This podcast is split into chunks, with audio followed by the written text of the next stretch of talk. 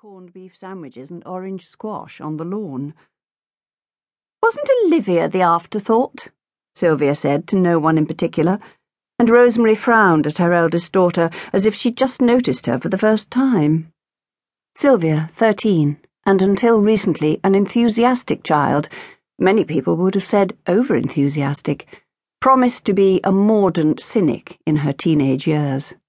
Gawky, bespectacled Sylvia, her teeth recently caged in ugly orthodontic braces, had greasy hair, a hooting laugh, and the long thin fingers and toes of a creature from outer space. Well-meaning people called her an ugly duckling, said to her face, as if it was a compliment, which was certainly not how it was taken by Sylvia. Imagining a future Sylvia casting off her braces, acquiring contact lenses and a bosom, and blossoming into a swan. Rosemary did not see the swan in Sylvia, especially when she had a shred of corned beef stuck in her braces. Sylvia had recently developed an unhealthy obsession with religion, claiming that God had spoken to her. Rosemary wondered if it was a normal phase that adolescent girls went through, if God was merely an alternative to pop stars or ponies. Rosemary decided it was best to ignore Sylvia's tête-à-têtes with the Almighty, and at least conversations with God were free, whereas the upkeep on a pony would have cost a fortune.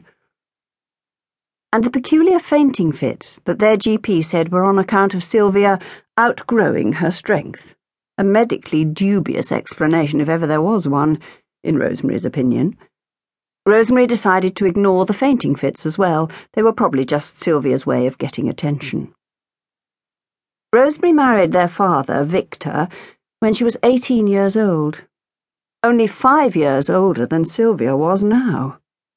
The idea that Sylvia might be grown up enough in 5 years' time to marry anyone struck Rosemary as ridiculous, and reinforced her belief that her own parents should have stepped in and stopped her marrying Victor, should have pointed out that she was a mere child and he was a 36-year-old man.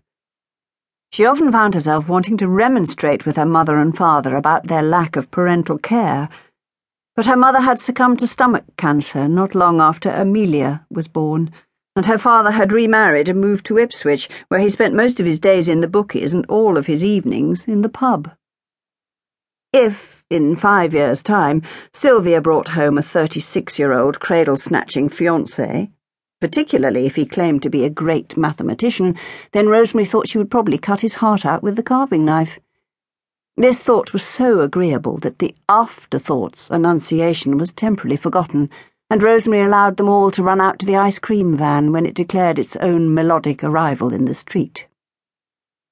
The Sylvia-Amelia-Julia trio knew that there was no such thing as an afterthought, and the fetus, as Sylvia insisted on calling it, she was keen on science subjects, that was making their mother so irritable and lethargic, was probably their father's last-ditch attempt to acquire a son.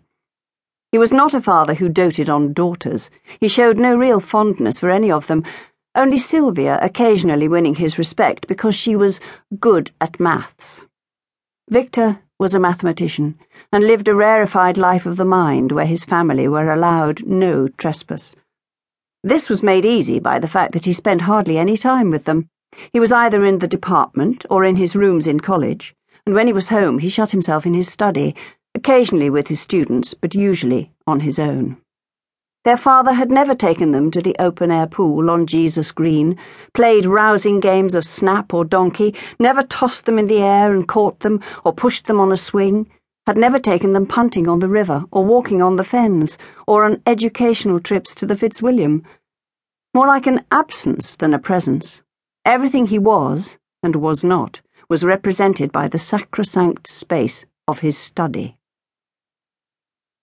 They would have been surprised to know that the study had once been a bright parlour, with a view of the back garden, a room where previous occupants of the house had enjoyed pleasant breakfasts, where women had whiled away the afternoons with sewing and romantic novels, and where in the evenings the family had gathered to play cribbage or Scrabble while listening to a radio play. All of these activities had been envisaged by a newly married Rosemary when the house was first bought, in 1956 at a price way beyond their budget. But Victor immediately claimed the room as his own, and somehow managed to transform it into a sunless place.